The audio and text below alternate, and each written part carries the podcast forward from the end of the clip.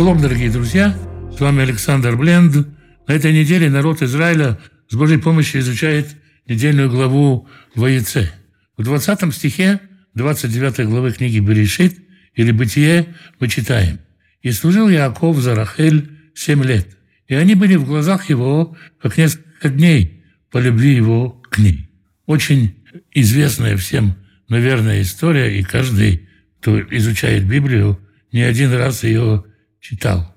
Герои Библии для нас часто оказываются кем-то таким абстрактным, живущим в Библии. Но если примерить на себя, 7 лет служить за жену, 7 лет добиваться своей невесты, это очень непростое решение. Опять-таки, каждый на себя может примерить. Тора говорит нам, что эти 7 лет были в глазах его как несколько дней, потому что он любил ее. И здесь опять-таки возникает вопрос. Если я что-то люблю, если я чего-то очень хочу, то я жду этого, как правило, с нетерпением. Чем больше я что-то люблю, чем больше я чего-то хочу, тем нетерпеливее я этого дожидаюсь. И если человек любит кого-то, мы могли бы сказать, вечностью показались ему эти 7 лет.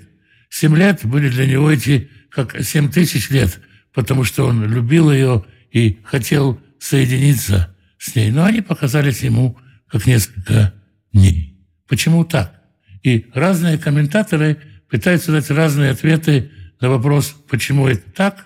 И как это обычно бывает, комментарий больше говорит о комментаторе, чем о самом тексте. Раби Шлема Ицхаки, известный как Раши, говорит, когда Ривка отправляла Яакова, она сказала: «Побудь там несколько дней». И Яаков, когда принял служение 7 лет за свою невесту, он понял, те самые несколько дней, то самое короткое время, это 7 лет. Это, так сказать, его приговор в изгнание за то, что он так поступил со своим братом, для того, чтобы утихомирить своего брата. И поэтому тихо, спокойно ждал. Это вообще никак не связано с Рахелью. Он воспринимал это как знамение, которое дала ему его мать.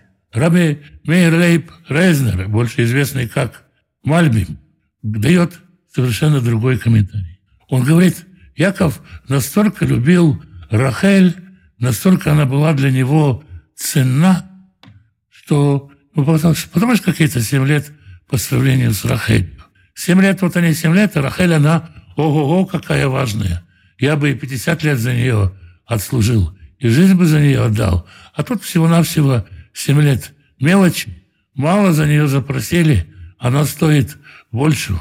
Поэтому всего делов-то 7 лет отслужить.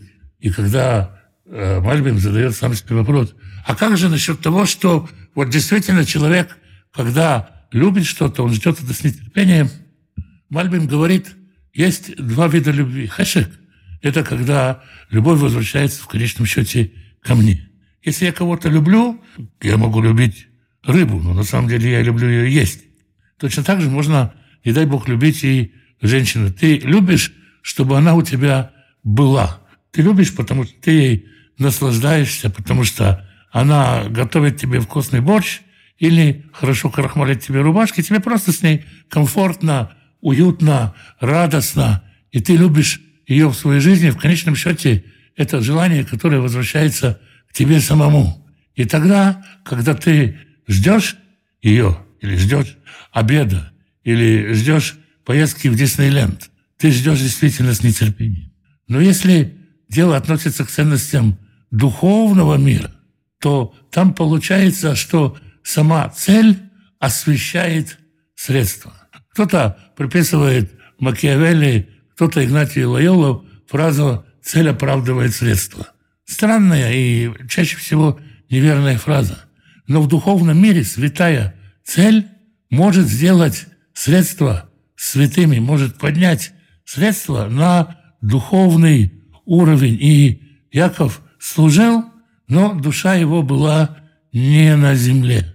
Душа его была в духовном мире, поэтому там это ему показалось как считанные дни. Есть еще один комментатор, Хараб, который говорит, что работа эта показалась Яакову как будто считанные дни, потому что Яаков любил эту работу. Но любил он быть пастухом, нравилось ему, и что в чем мысль Харапа, что Всевышний дал ему возможность заслужить невесту удобным для него путем, той работой, которой он мог работать. Его не поставили сисадмином, не сделали тушефом, не поставили парикмахером. Ему дали служить той работой, которая ему нравится. В этом проявление милости Божией по отношению к нему.